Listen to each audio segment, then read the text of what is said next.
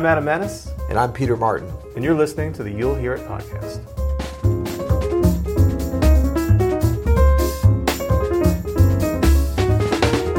Today we're going to give you seven tips for accompanying singers. What would you know about accompanying singers, Peter Martin? Come on, man. Well, yes, I've done it a lot, and in fact, I, I should have mastered it by now, and I still haven't as much as I've done it. But it's something I have a lot of fun with. Um, I love talking about it. I love playing with great singers, and I really think it's you know if you get into a situation with a great singer and a great audience, it's really just the, the peak, it's the mountaintop. As much as we love instrumental music, when you combine it with the lyric, that direct connection a singer can have with the audience, it doesn't get any better than no, that. there's nothing like it. You're actually you're absolutely right, and it's a special skill to have. You know, it's something that um, you know we say we should treat them like instrumentalists, and you should, but it really is its own thing, and, and there's certain things that you have to adhere to or are good to know uh, if you're going to attempt it. So let's start off with number one.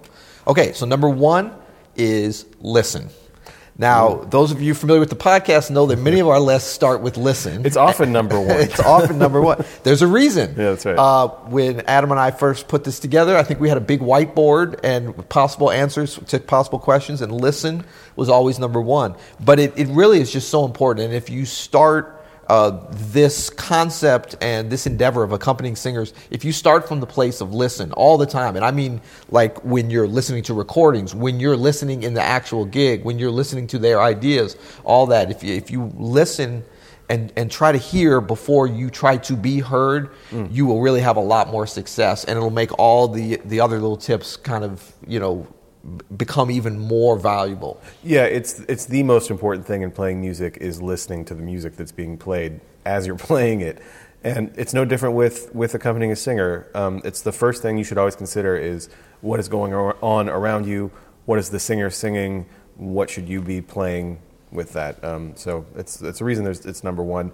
Um, number two is that. The singer is always correct. Now, this this is very hard. Wait, wait, wait, wait, wait hard now. to say. But it's true. The singer is always right, even when they're wrong, which that never happens. No, of course not. But uh, you, your job, whether you're a pianist or a drummer or a bassist or a saxophonist or a trumpet player, Yep. is to set them up for success, no matter what is going on, no matter if they're they come in in the wrong key. I mean, we have how many nightmare stories about stuff like this with, with singers who maybe aren't the best singers in the world, you know. Right. But you that it doesn't matter. Your job is to set them up for success. You need to be listening. You need to to go with them and and and be there for them. You you are their safety net. Right, and I mean a lot of the, the, you know, the stories about epic fails from singers. If you really look at what happens, a lot of times it's the accompanist, That's you know, the instrumentalist's fault for bringing them in wrong or not setting it up correctly, um, and so you have to like set things up for their success while they're singing, before they come in, and afterwards. And it, ultimately, it's going to make you look good. It's going to make the whole band look good. Yeah, I'm- and and we want the singer to be part of the band, and great singers want to be part of the band. Totally. so it's for everybody. No, I mean think about it. If you just finished a tune that was in E, and now you're about to play a tune in C, and you just told a little story to a crowd, and then the piano player sets you up with some crazy intro that has no relevance to the note that you have to come in on. We'd never do that, would we? it sounds no, fun. it, it's not. That's a hard gig, man. That is, tough to do. So It is. And you got to remember, I mean, the vocalists, they are out there. A, a, a singer, their instrument is themselves, is their body, their vocal cords coming right. out of their mouth. We have a piano to hide behind, or a saxophone, or even if you're a trumpet and you're right up there in the front line with the singer, you've still got your your your actual metal trumpet. And I mean, the vocalists are truly naked out there with their instrument, and um, you know that's part of the thing. They can go to these epic highs with the lyric and with connecting with the audience, but they need the support, and so we need to set them up for success. That's True, great. true. Uh, number three, um, lead the singer, but also know how to be led by the singer. so this that is- sounds like it contradicts a little bit, but the, the trick with that is is you got to go back to number one and listen first Right. and foremost. But there's times when you're going to want to lead the singer when they need that. Just and it's really not that different than um, you know an instrumental solo, whatever. Yes, we're accompanying, but this is not just a one-way street where we stay in the background. You know, there's there's information flowing both ways. So as you're listening, you'll see sometimes the vocalist needs a little push push in this direction, and you should be confident enough to do that. That's not getting in their way. It's just like they're telling a story, but you're there supporting. You're not just listening, you're accompanying. And at times that means filling in or pushing or suggest, suggesting another key or a tempo or whatever. So that's what you're specifically thinking about like oh, I'm going to interject this to try to push them this way. Yes. Is that what you mean by that? Wow. Yeah, yeah. And I mean, the way I think about it is less what does the singer need? It's like what does the music need? Right. And great singers are going to be thinking the same thing. It's not like okay, I need to do this, or I need the pianist to give me this, or the saxophone player needs to do this. If everybody's listening to the overall sound and letting, I mean, yeah, you're not going to always agree 100%, but at least you'll be coming from a good place, a good, honest place. And so you know what I've my experience with with great singers is they love to be pushed and surprised at different times. You can't do it all the time, yeah. and you have to listen and let them complete their thought. And there's a lot of nuances to it. There is. But but but I think that there's always more leading coming from the accompanist than people realize. Like to me, it's not that interesting of a thing. Um, well, like I'll, I think about like you know those great recordings with Ella Fitzgerald and I mean many pianists, but Oscar Peterson. Yeah. I mean he's like he kind of solos through her solo sometimes. He does, yeah. but it works, you know, and like that Yeah. energy helps her along, and, and he's never getting in the way. I don't think, you know. So there's a lot that can. I mean, that's kind of an extreme case, but there's a lot that can be done um, leading from behind. Yeah, if you're tasteful with it, if you think about it, you know, in a dynamic way, that you're not overpowering the singer, but that doesn't mean that you can't play anything Right. and to lead them. I, I think that's Yeah, and I mean the whole thing is we're there to accompany and support, but that does not mean that you're not leading. Sometimes support means you got to, you know, take a little bit more on your shoulders for that for that for that period and, and charge ahead. That's great. And I'll add to this. I think an important part of this is the relationship you develop with the singer because it's like getting to know someone with how much they want you to do this and how they want you to do this. Right. Um, it can be tricky at first, so you know, try to always listen. Yeah. Yeah, that's most Yeah. important. Well, that brings us to number four, and that is lyrics.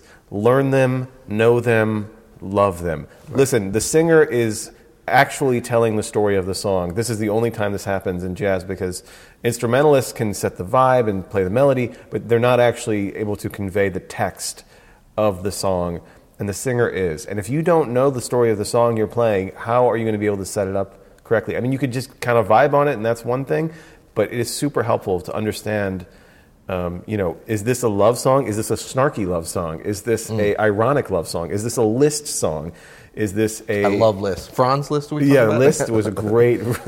uh, is this a is this a um, you know is it a ballad? Is it a what, what's the what's the feel? But you can get a lot of that information from the story, from the lyrics, Right. Um, and it just helps to know what the singer's going to sing as well. You know? Right, and this is kind of getting back to listen too. It's like, you know, preparing the listening so that I mean, yeah, you know what the lyric, what the vibe of the tune is, but then if you really know that going in, you can listen to that night's particular interpretation of it and see how you're going to fit in. Because I mean, our yeah, we, we, we, we aren't actually adding the words from the saxophone or from the piano or from the drums, but we're putting in the texture, we're putting in the vibe, the little nuances that go along with that. And if mm-hmm. we don't know the story, how can we how do we how do we fit in? Yeah, right? exactly.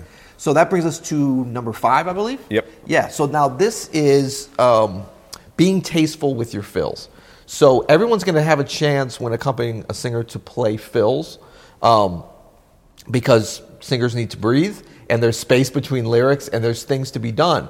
Um, but it's very important that they that this is the time to be tasteful. This is not the time to really play the way you want to. It's not a mini solo. I see like pianists, especially doing little mini solos in between um, a vocalist lines, and that can work if you really get into the, the style and the flow of how the vocalist is singing that particular performance. But if you're just doing your style, it just sounds like it's jumping around and it's like a weird kind of juxtaposition that doesn't work. So you have to kind of breathe with them. And like what I like to do, especially on ballads and in duo situations where there's some sort of give and take, take and flexibility, is I, I'll find myself sort of breathing along with the singer as they're singing different lines and going through the lyrics mm. so that when you come to, the, to your place to do a fill, you're going to kind of play with the same you know, sort of uh, what are those slurs that go above? Yeah. yeah, kind of. You know, I almost think about man. like yeah, like a slur. you know, like a phrase, Like a, a phrase, phrase. yeah, yeah, so yeah. then your musical phrase will be as lyrical as, uh, or you know, as the singer is doing it. It'll it'll match because that's the whole thing. You need to match into the overall performance with your fills. It's not the time for your style to come out now.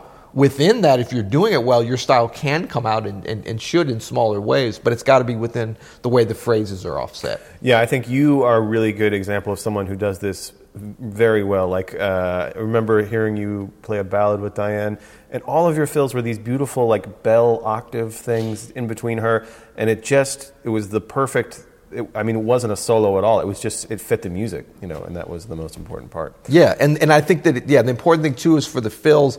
It's for the music, and it's also again in support of the vocalist, so like they feel like in between their phrases, they don't have to think, why is he playing so long? Why is he playing so short? Do I need to come back in? Mm. If you're kind of breathing with them, and by breathing I mean not just the actual. It's not about the amount of time you need to breathe. I mean, a good vocalist can grab their breath way quicker than we ever can. Yeah, totally. But it's kind of like almost the breath of the music. So ideally, your fill, you'd be finishing your fill, that, that phrase, right as the vocalist wants to come back in and, and, and he or she feels natural coming back in then. Yeah. And then also, I mean, you know, the fill does not need to finish and then vocal start. It doesn't need to go back and forth and to be binary like that too. There can be some overlap. In fact, that's a really great way to do that. So think about dynamics and kind of trailing off. And but I mean, a lot of that more advanced stuff, I guess, comes with a, a great relationship with the singer and kind of knowing what each other does. Mm.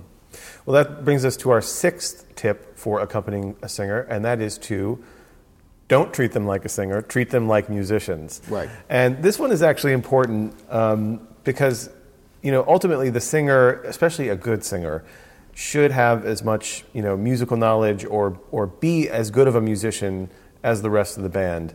Um, and if you can look at them as a, a fellow musician and and um, you know accept their ideas as equal with the rest of the band, everything is going to be better actually um, than trying to have some kind of elitist attitude towards towards the vocalist. Um, we're never guilty of anything like that at all. We've here. seen it, but we're yeah. not guilty of it. Um, but actually, you can learn a lot from how to phrase a melody to you know to uh, to dynamics to telling a story from the singer. They're a musician. They're just a different kind of musician. Right, and I mean, I think that that we. Uh, you know all the jokes about are you are you a drummer, a singer, or a musician, and right, right. all these different things. It's it's actually kind of uh, springs forth from a little bit of jealousness that we have, that instrumentalists have about singers because of this, you know, amazing connection that they can have in, with an audience that's kind of next level. Yeah. And um, absolutely, singers are first and foremost uh, musicians. And I think that that, you know, it goes both ways too. What I've seen is like the great singers that I've been able to be around and work with they act like musicians, mm. you know, um, and in terms of like they want to be part of the band, they want to interact. They don't want it to just be a backing band. I mean, Dianne Reeves has talked about this for years, but she actually acts like this every night on the on the stage. It's like it's what she'll say. I don't have a backup band because she'll be interviewed and they're like, "Who's in your backup band?" She's like, "That's not." She's like, "That's my band," but it's not a backup band because she never wants to have that kind of separation. She loves being part of the band and being in on all the musical things. So because she comes to the situation, comes to the stage, comes to rehearsals like a musician mm-hmm. and like a vocalist at the same time, you know, we interact on that musical level. Um, so this brings us to number seven. So always feel like there's a lot of pressure on the last one. Number one was easy. Listen, we just do that every time. Right, right, right. Um, but this, I would say, number seven for tips for accompanying singer: have fun. Okay, just enjoy the moment. Sometimes we forget in, in getting all these things that we need to do and think about. You know how much fun. I mean, this really should be the highest level of joy when you're playing with a great singer um, now, if it's a bad singer, tip number seven is leave as quickly as possible, yell fire, whatever.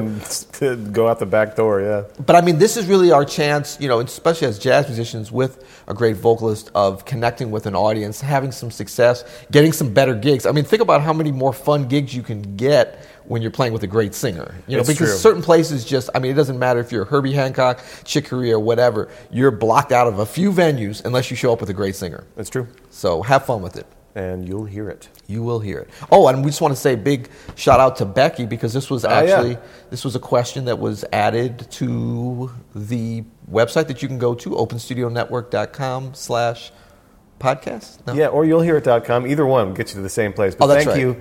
Thank you, Becky, for submitting these questions. Uh, please, you know, if you have a question for us, go to you'llhearit.com and you know, you'll hear it. Yeah. Okay. yeah.